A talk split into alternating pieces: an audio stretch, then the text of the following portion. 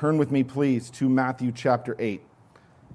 Last week, uh, Jason Beals took us through Psalm 46, uh, talking all about appropriately the strength, the power, and the security that God's people find in who He is. We went through uh, the protection of God, the presence of God, and the power of God, and we saw that the psalmist, in that context, basically takes pictures of what is coming in the end and uses that to remind his readers and his listeners about the power of God. Uh, in the end, God is going to shake the earth as he never has before. Uh, and although this picture of destruction comes, mountains falling into the sea, nations raging, wars ceasing, uh, although all of these things are something that we still look toward as far as an ultimate outworking, uh, the psalmist really argues from the greater to the lesser. If God holds and guards and guides and protects and sustains his people in the midst of the worst shaking, the worst worst uncertainty, the most turmoil that the world has ever seen and ever will see, then is he not able to handle whatever today might bring? And the answer is, of course, he is.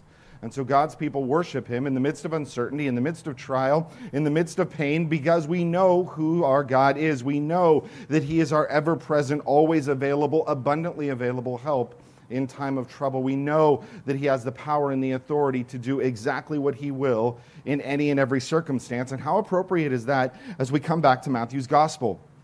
We are in, a middle, in the middle of a section that deals almost exclusively with the authority of Jesus Christ. Matthew 5 through 7, Sermon on the Mount. This is the authority of the king as he teaches. And now, as we've come into Matthew 8 and Matthew 9, we see the authority of the king as he interacts with his creation. He has authority over physical diseases. He heals the leper. He heals the centurion's servant. He heals Peter's mother in law. Two weeks ago, we saw that he has authority over the natural realm as well. He calms the storm with nothing but a word, and that leaves his disciples saying, What kind of a man is this? What kind of person did we get on the boat to follow? And today, what we're going to see is that Jesus Christ is the king with the authority over the spiritual realm as well. Matthew chapter 8, beginning in verse 28 and going all the way through the end of the chapter, is going to be our text for today. I'm going to read that for us. Matthew 8, verse 28. This is what God's word says. And he came to the other side, to the country of the Gadarenes. And two demon possessed men met him, coming out of the tombs, so fierce that no one could pass that way. And behold, they cried out, What have you to do with us, O Son of God? Have you come here to torment us before the time? Now a herd of many pigs was feeding at some distance from them. And the demons begged him, saying, If you cast us out, send us away into the herd of pigs. And he said to them, Go. And they came out and went into the pigs, and behold, the whole herd rushed down the steep bank into the sea and drowned in the waters. And the herdsmen fled. And going into the city, they told everything, especially what had happened to the demon possessed men. And behold, all the city came out to meet Jesus. And when they saw him, they begged him to leave their region. Let's pray. Lord, we have the privilege once again of seeing you interact with your creation through your word, to see the power of Christ demonstrated over the spiritual forces of darkness and the ability to completely undo that. Lord, in light of that, I pray that you would help us to see clearly, to open our eyes so that we might behold wonderful things from your word. And then, Lord, will you convict us? Will you drive us to repentance and then on to obedience? Give us strength through your Spirit to walk in a manner that's worthy of our calling. God, we need your help to do this. We are easily blinded, we're easily ensnared and enslaved by sin. God, we ask that you would help us today. We pray these things in Christ's name. Amen. Now, we are coming up to a particular time of year and season where people, for some reason, enjoy scaring and being scared. And the wisdom of all of that is an entirely different sermon altogether. But I will tell you that I am not the type of person who seeks out being scared. Um, I, I, look tough, and if my kids are watching, I am tough. Um, but uh, things impress upon me easily, and they always have. When I was a very, very little guy, uh, my favorite movie of all time was Dumbo, the cartoon Disney version, Dumbo. Um, and I could watch that tape all the way through, and then you hit the rewind button and you wait two minutes and you start it again. And for those of you who are sitting next to a millennial or younger, you can explain to them what the rewind button was at your convenience, not right now. Um, but there was a particular scene in Dumbo that I would fast forward through or maybe not look at at all. And if you've seen the Disney version of Dumbo, you know what I'm talking about. It's that pink elephant scene. And it's terrifying. And it's unsettling. And it's a tipsy baby elephant and random, very odd bubble creatures. Um, But as it turns out, as a 40 year old man, that scene no longer bothers me and impacts me the way that it once did. Why? Well, because over time, I got desensitized to it. You see it enough, and you know that the pink elephants aren't, in fact, coming for you. And after a time, it gets less scary. And we talk about that in our society, is what we expose ourselves to, what we see uh, through the graphic nature of television and movies and video games and all that. We talk about that it can have a desensitizing impact on us. Well, uh, the fact is that that happens in a lot of areas, that we can become calloused and no longer sensitive to certain things. Whether that be to the pain and suffering around us, whether that be to the reality of death, or whether that be to the reality of spiritual powers of darkness that are difficult for us to think through and comprehend. See, we're going to come to a passage today uh, that we, many of us, know. We've heard, we've read, but it's a terrifying scene that gets laid out for us. This is a clear picture of what happens when demonic spiritual evil oppresses a human life. And it is graphic, and it is violent, and it is shocking. And in the midst of that, we see the power of Jesus Christ. This is a story of power. This is a picture of power, the power of darkness, and then overwhelmingly uh, the power of Christ. And we're going to open it up into two sections. First, we are going to look at the oppression the darkness that these men lived under. And then we're going to look at the authority of Christ. But let's open this up and look at the oppression. And the first thing that we're going to consider is the place where we're at. That's where Matthew opens in verse 28. And because we're separated by time and by geography, it's hard for us to kind of put together. So let's get an understanding of where we are. Matthew 8, verse 28. And when he came to the other side, that is the other side of the Sea of Galilee, they were in or near Capernaum and they were going across the sea. That is when they had that dreadful night and that terrible storm. But now that storm has been calmed with a word from Christ and they come to the other side. And Matthew tells us that that is to the country of the Gadarenes. Uh, and we got to stop there for a moment because if you read through Mark's gospel and you read through Luke's gospel, they tell the same story. But they use a different word for the location. Mark says uh, the Gerasenes, and now nobody cares about that until someone comes up to you and says, Well, why do your gospels say it happened in two different places? See, your Bible contradicts itself. And although there are relatively basic answers for that, it can be very unsettling. Uh, so, why do they use two different places? Well, as it turns out, if you do a little bit of digging in the region, uh, this is in a place called the Decapolis, the Ten Cities. It's a largely Gentile region there on the eastern shore of the Sea of Galilee. And there, uh, there's a small fishing village on the shore called Gerasa. And that's where Mark gets Gerasenes. Now, like most villages, it was very small. This is not a town, this is not a city, this is a village. Several families, maybe a few hundred people at most. Now, there's a larger town a little bit inland called Gadara, and that's where Matthew gets the country of the Gadarenes, because it looks like the larger town kind of gave its name to the whole region. And guess what? We still do this. I am from Santa Clarita, except that I'm not really. Because if anybody lives in Santa Clarita and knows that area, I would never say that I was from Santa Clarita. I would say that I lived in Canyon Country, a very particular part of that. But that would mean nothing to most people who weren't familiar with the area. So we use Santa Clarita as a term for kind of encompassing all of those smaller areas within it. We still do this. So Matthew gives the larger, broader distinction for this, the local center there, and he says that that is where they have come to. And those distinctions, don't, don't let them make you nervous. The fact that our gospel accounts have different highlights, different emphases, is actually an indication of their genuineness, not of their conflict. Uh, because if this was all nicely pressed together hundreds of years later, uh, they would have smoothed those things out. It, it, actually speaks to the authenticity of what we have in God's written word. So uh, remember, the disciples have come to this area. Their, their question ringing in their mind is, What kind of man is this who's gotten on the boat with us? I would imagine it was a very quiet boat ride after that storm as they sat there pondering exactly who it was. And as they go to this area, they know that it's not a large city, it's not a major center. And maybe with the pressing of the crowds that kind of drove them into the boats in the first place, maybe they're thinking this is a time of rest and refreshment. Maybe this is a time to get away from ministry, to take it easy for a couple of days. Uh, but rest was not why Christ had come. Because as they come to the shore, immediately they are confronted with a display of power, the power of the demonic forces there. When they came to the other side, to the country of the Gadarenes, two demon possessed men met him, coming out of the tombs, so fierce that no one could pass that way.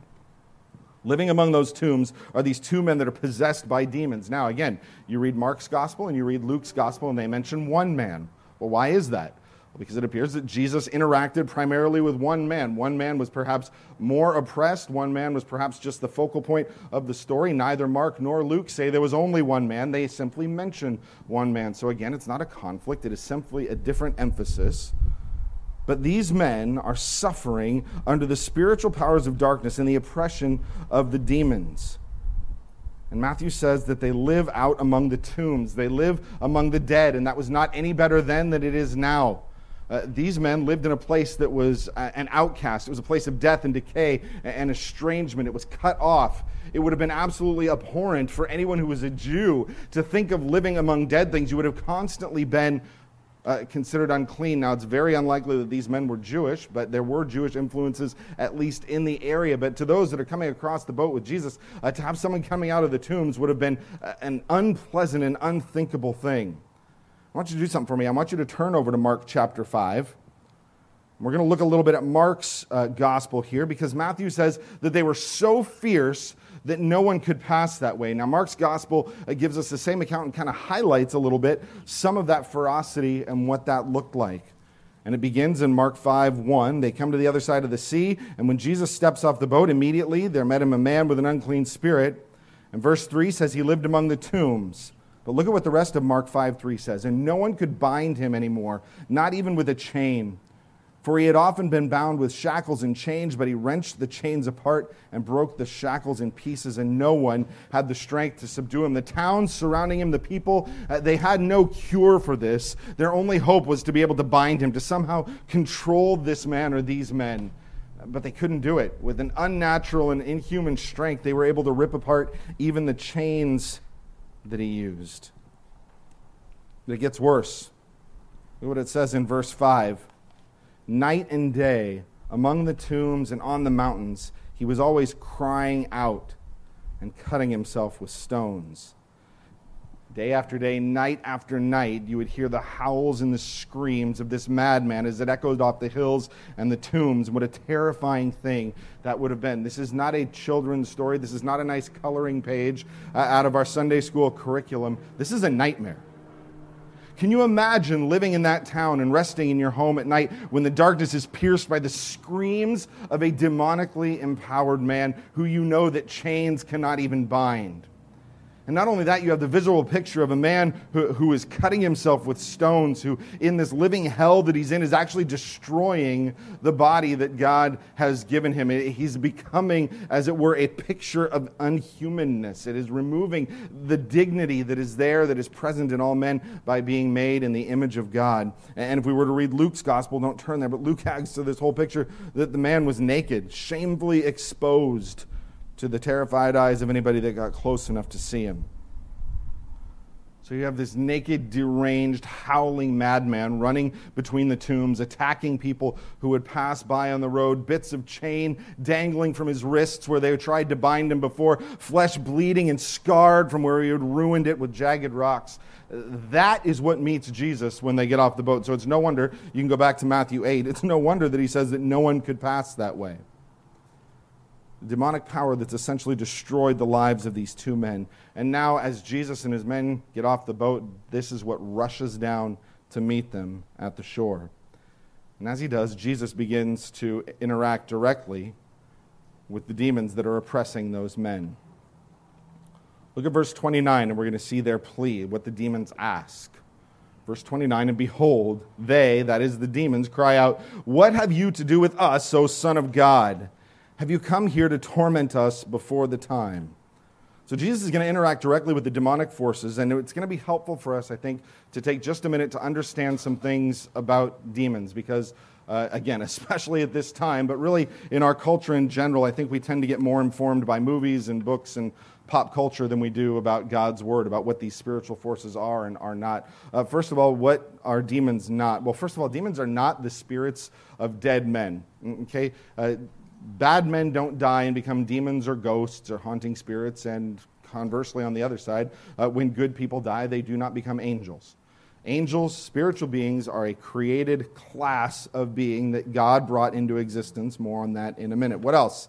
Uh, demons are not just a force. They are not just uh, a way of describing the force of evil. They are uh, individual intellectual beings. They understand certain things, they know certain things. Once again, something that we'll get to in a minute. What else are demons not? Well, they're not limited to the time of Christ. This is not just the way a primitive ancient Near Eastern people described uh, mental instability or mental illness. That is not what this is. They knew the difference between physical illness and demonic oppression. Now, those things could absolutely overlap, and sometimes they did. But they did not simply describe all things as spiritual. In fact, uh, 1 Peter 5 says that our adversary, the devil, continues to prowl about like a roaring lion. The book of Revelation makes it very clear that Satan and the demonic forces are going to interact and impact humanity until the very end when God brings his final judgment. So they are not simply limited to then. And in light of that, the fourth thing, uh, they are not to be taken lightly. Uh, they are not something that we can just joke about, that we can assume that we have all power and authority over by virtue of being good people or nice people or even Christian people. Demons have some significant interactions with people throughout the New Testament. Uh, Second Peter and Jude are largely dedicated toward false teaching and correcting that. But one of the characteristics that Second Peter and Jude both mention about false teachers is that they take lightly angelic majesties. They revile angelic majesties. They talk about demons and angels in a way that shows that they don't understand uh, the power that that kind of realm has. But as powerful as they are, the last thing, demons are not God. They are not on an equal plane with God. Demons are not omni anything.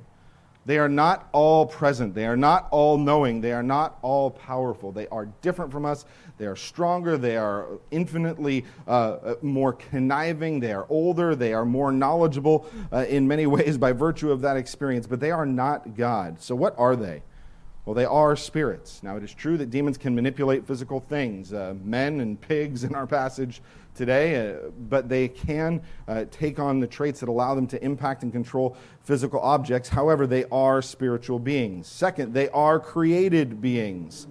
Colossians 1 15 and 16 says this He, that is Jesus, is the image of the invisible God, the firstborn of all creation. For by him all things were created both in the heavens and on earth, visible and invisible, whether thrones or dominions or rulers or authorities, all things have been created through him and for him. Understand that all things include spiritual forces. And not only were they created through him or by him, they were created for him. Which means that both angels and demons exist at the will of God and for the pleasure and the outworking of God's plan. Now, go back to Matthew chapter 8, and we're going to see in verse 29 some other things that demons are. Verse 29, they cry out, What have you to do with us, O Son of God? Demons are aware of who Jesus is. That is significant that they cry out, What do you have to do with us, Son of God? What were the men saying the night before? What kind of man is this that we got on the boat with? Who is this? What kind of power has been displayed here? They have no way to characterize it, they have no way to categorize it, they have no way to accurately describe the power or the person that they have seen. And immediately as they get off the boat, they are confronted with the answer from a most unlikely source. You realize the demons answer that question What kind of man is this? He's the Son of God. Now, you read through Matthew's gospel, and he is a very astute writer in what he does. In Matthew, he says, uh, We get the picture of Jesus coming up out of the water from his baptism, and the voice from heaven, This is my beloved Son, in whom I am well pleased. God the Father declares that this is the Son. In Matthew chapter 4, Satan tempts and says, If you are the Son, although he knows very truly that he is, if you are the Son, and now we have the demons reflect that Son of God. How many men up to this point in Matthew's gospel have acknowledged that Jesus is the Son of God? The answer is none.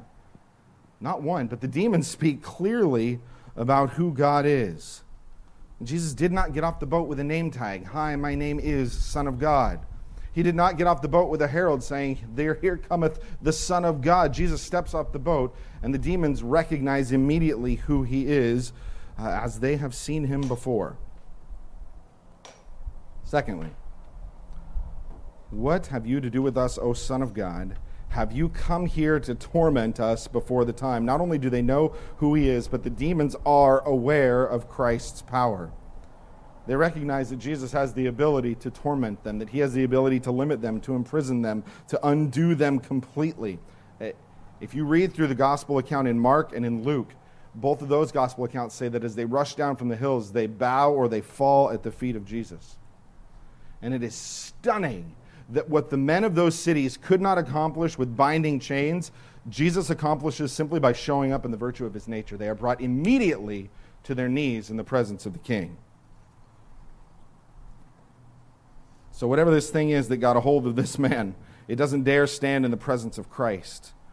And just like they can't stand in his presence here on the shore of the Sea of Galilee, they know that they won't stand in his presence at the judgment. They know that their end is torment. Have you come to torment us? They know that that is within the scope of his power. And not only is it in the scope of his power, they know that it's in the scope of his plan. They know that it's coming. Have you come to torment us before the time? They recognize that their end is torment and that there's an appointed time set aside for that to happen.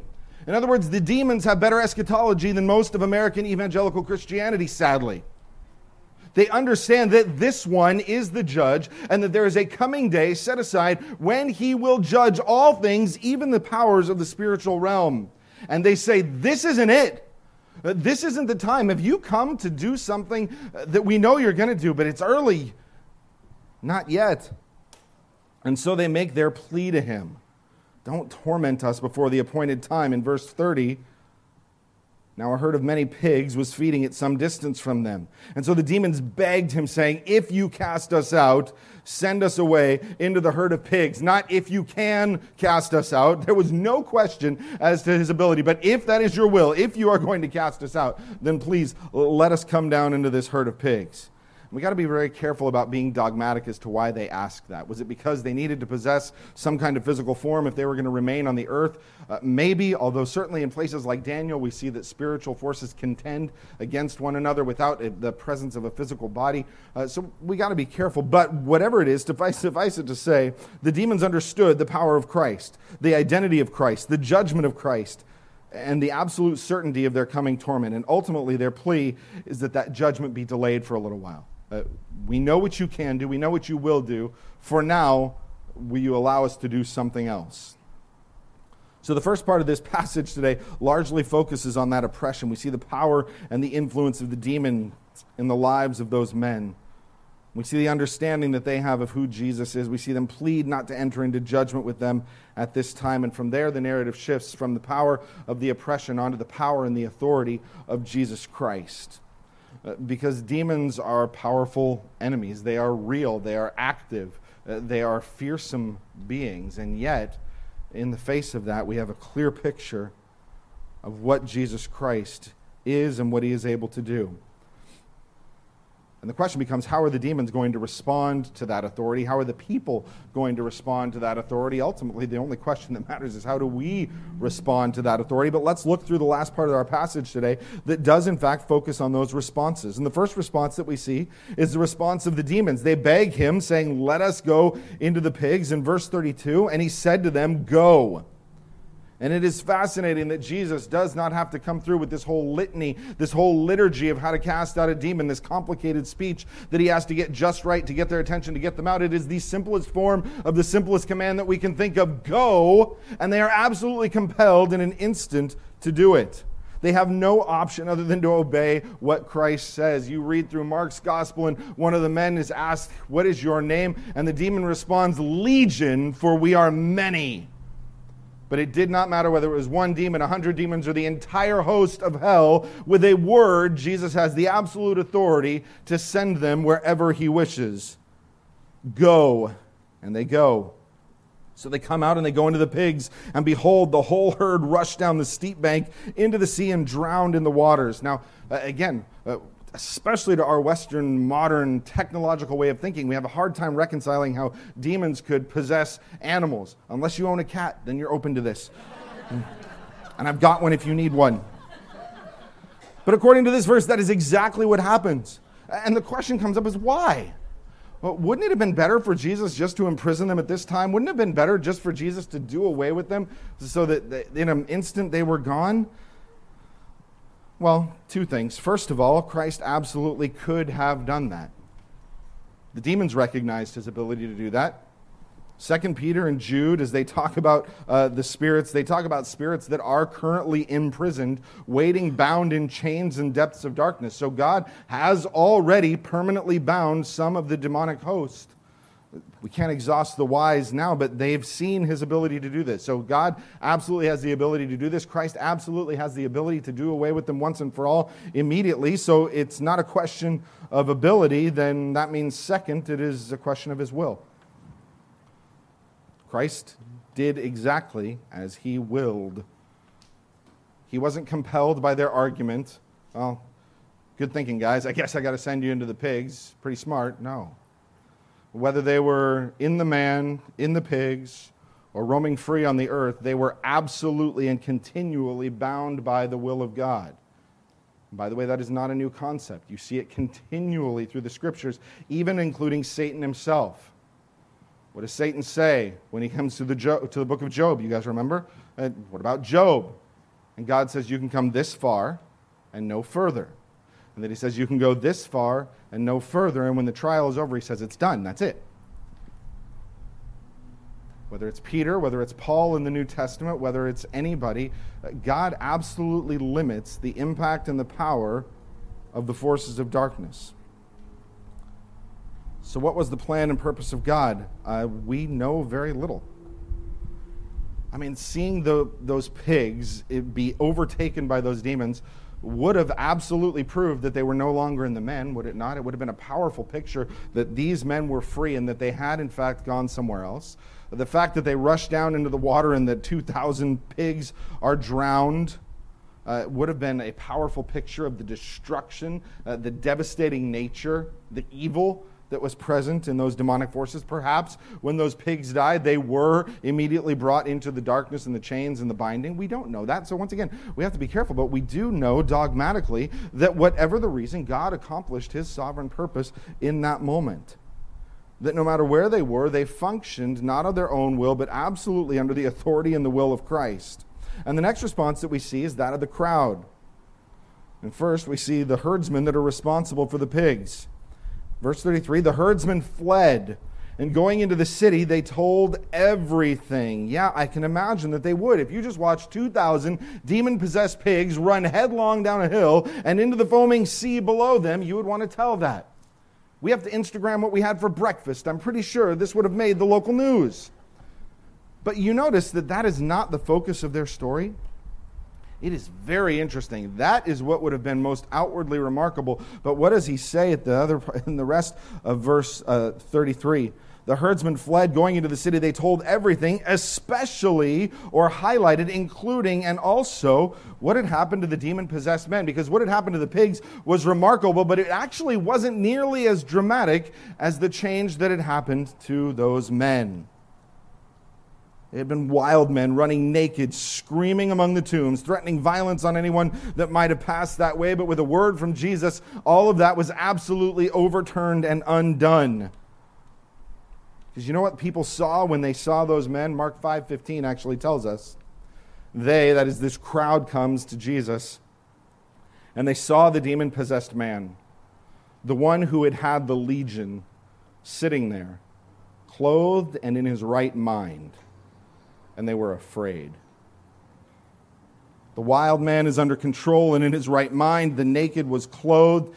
And I'm not going to make a major detour here. I, I like rabbit trails, but we can't go too far down this one. But I want you to understand uh, there are a number of videos out there from a number of so called churches that uh, purport to show what happens when the Holy Spirit comes upon people. And often we see very strange things screaming, weeping uncontrollably, yelling, uh, barking like dogs, laughing hysterically. And all of this is supposedly done to show the power of the Spirit when it comes on the life of a person. Uh, do you know what it looks like when the power of the Spirit comes on a life? It's this from madness to clothed and in his right mind.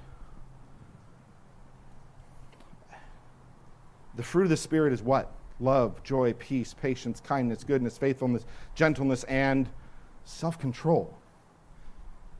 You read through 1 Corinthians 14, and this is not an argument about the presence of the Spirit or the power of the gifts or any of that, because even at the end of 1 Corinthians 14, that extended gifts passage, it talks about God being a God of order, not chaos. Uh, guys, the, the Spirit brings sobriety where there was madness before. So don't get sidetracked and don't get confused. Let the Word of God uh, give us some discernment in those things, and we're back. So, thank you for indulging me. But as the madman from the hills is gone, the one who threatened violence is absolutely done away with. It is fascinating what the crowd says. Behold, Matthew 8:34, all of the city came out to meet Jesus. They see that man, they're terrified, and when they saw him, they begged him to leave their region. Can you imagine that? Not a thank you, not a what an amazing display of power, not how did you do that? What can you teach us? What else could you possibly free us from? How else can you bring peace and security to our region? It's you need to leave now. The demons begged to go into the pigs, and now the crowds beg Jesus to go anywhere but here. See, they'd rather have the madmen that they knew than the Messiah that they could not comprehend. Because the only thing more terrifying than two men with thousands of demons is one man with the power over all of them. And they ask him to leave, they beg him to leave. And I want to close with something that's not in Matthew's gospel. Hopefully, you still have a finger over in Mark. Turn back to Mark chapter 5 once again. Because there's another response that I think we need to go through. And it's the response of the ones that Jesus set free. Remember, Mark highlights one man. We know from Matthew that there were at least two. Uh, but whatever the specifics here, at least one of the men has a very particular response. In Mark 5:17, the crowds begged Jesus to depart from their region. And I'll look at Mark 5:18. As he, that is Jesus, was getting in the boat, and can you imagine being the disciples for just a moment? The night that they had, no sleep. They come, a madman rushes down to the shore to meet them. 2,000 pigs have run down the hill. The crowd has come, and now they've asked you to leave, and your sandals aren't even wet, and you're getting back on the, or sandals aren't even dry, and you're getting back on the boat already. It would have been a quite the thing for them to get their minds around. But in all of that, they began to beg Jesus to depart, and as he was getting on the boat, the man who had been possessed with demons begged him that he might be with him. That man that Jesus set free now does some begging of his own. It's interesting how much pleading goes on in this chapter. Uh, the demons beg to leave, the crowds beg Jesus to leave, and now this man begs Jesus, Let me go with you. He knows who had set him free. He knows the power of this one. He knows that he has authority, and he knows that he is worthy of following. And so he begs Jesus, Let me come with you. He had an experience with the power of Christ that many of those in the boat didn't even have firsthand understanding of. And the response of Christ might be somewhat surprising to us because look at what he says. Verse 19, and he, again, that is Jesus, did not permit him. Jesus says, No. Why?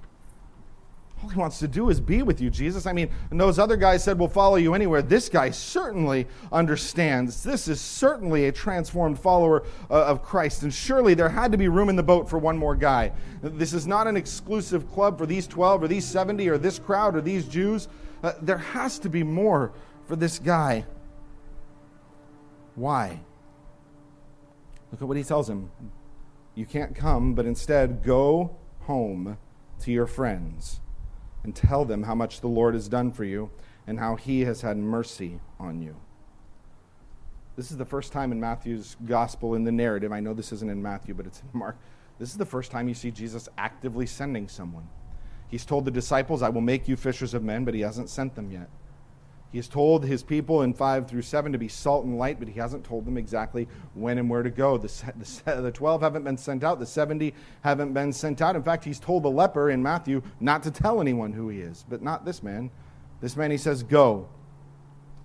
Go back to your city, go back to your people, and tell them what the Lord has freed you from.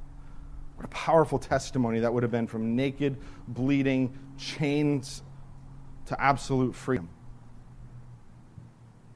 Can you imagine the story that that man could tell? I was under bondage and oppression, not physical oppression, because nobody could even contain me. Look at the scars on my skin from where I was. But let me tell you about the one who set me free. And another mark that this man was genuinely saved, genuinely changed, was that he immediately obeys.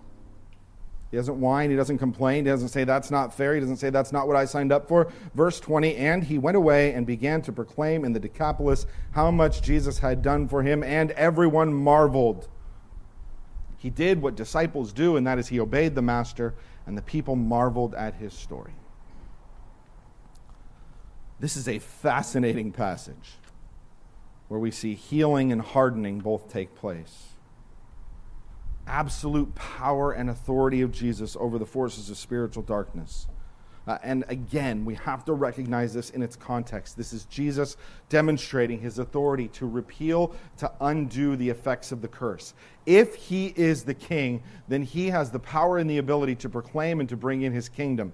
And if that kingdom is what it has been consistently promised to be from Old Testament into New, then it is a kingdom where peace and goodness and righteousness and perfection exist. And if that is the case, then this king has to be able to undo anything that would threaten the perfection of that kingdom. He must be the one to deal with sin so that he can be the one to remove the physical effects of the fall, like in his healing. He must be the one to be able to repeal the physical effects of the fall in the created order of itself, like the storms that he calmed. But this kingdom cannot also remain under threat from the spiritual powers of darkness.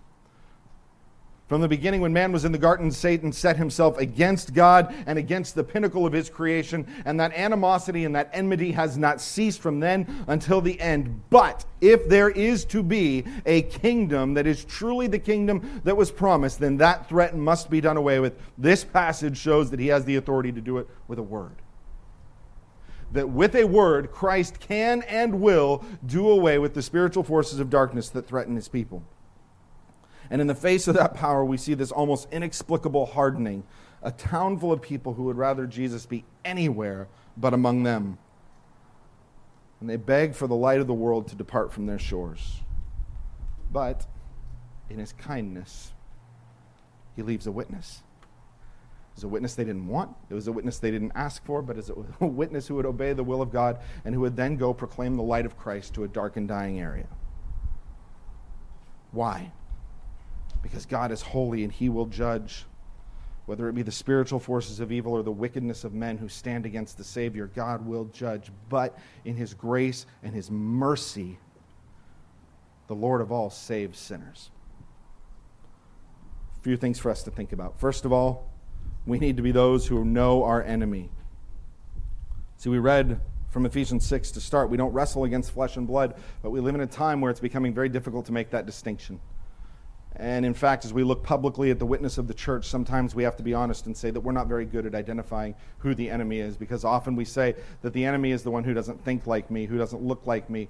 Uh, in this season specifically, the enemy is the one who doesn't vote like me, who doesn't go to this expression of the local body of Christ like me.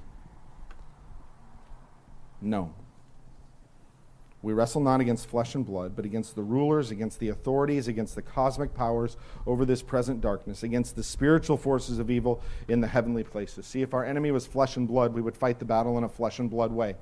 We would, we would uh, uh have people switch. We would tell people to convert at the edge of the sword because that's all that matters. We would try to win their hearts in the political arena or the academic arena because that would be what mattered. But in fact, that is not what we're called to do.